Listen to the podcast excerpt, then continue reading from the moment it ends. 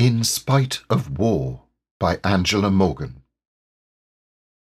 In spite of war, in spite of death, in spite of all man's sufferings, something within me laughs and sings, and I must praise with all my breath. In spite of war, in spite of hate, lilacs are blooming at my gate, tulips are tripping down the path.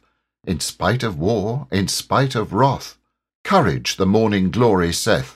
Rejoice, the daisy murmureth, and just to live is so divine when pansies lift their eyes to mine.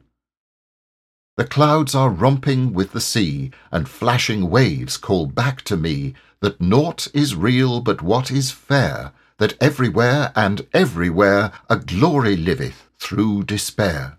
Though guns may roar and cannon boom, roses are born and gardens bloom. My spirit still may light its flame at that same torch whence poppies came, where morning's altar whitely burns, lilies may lift their silver urns, in spite of war, in spite of shame.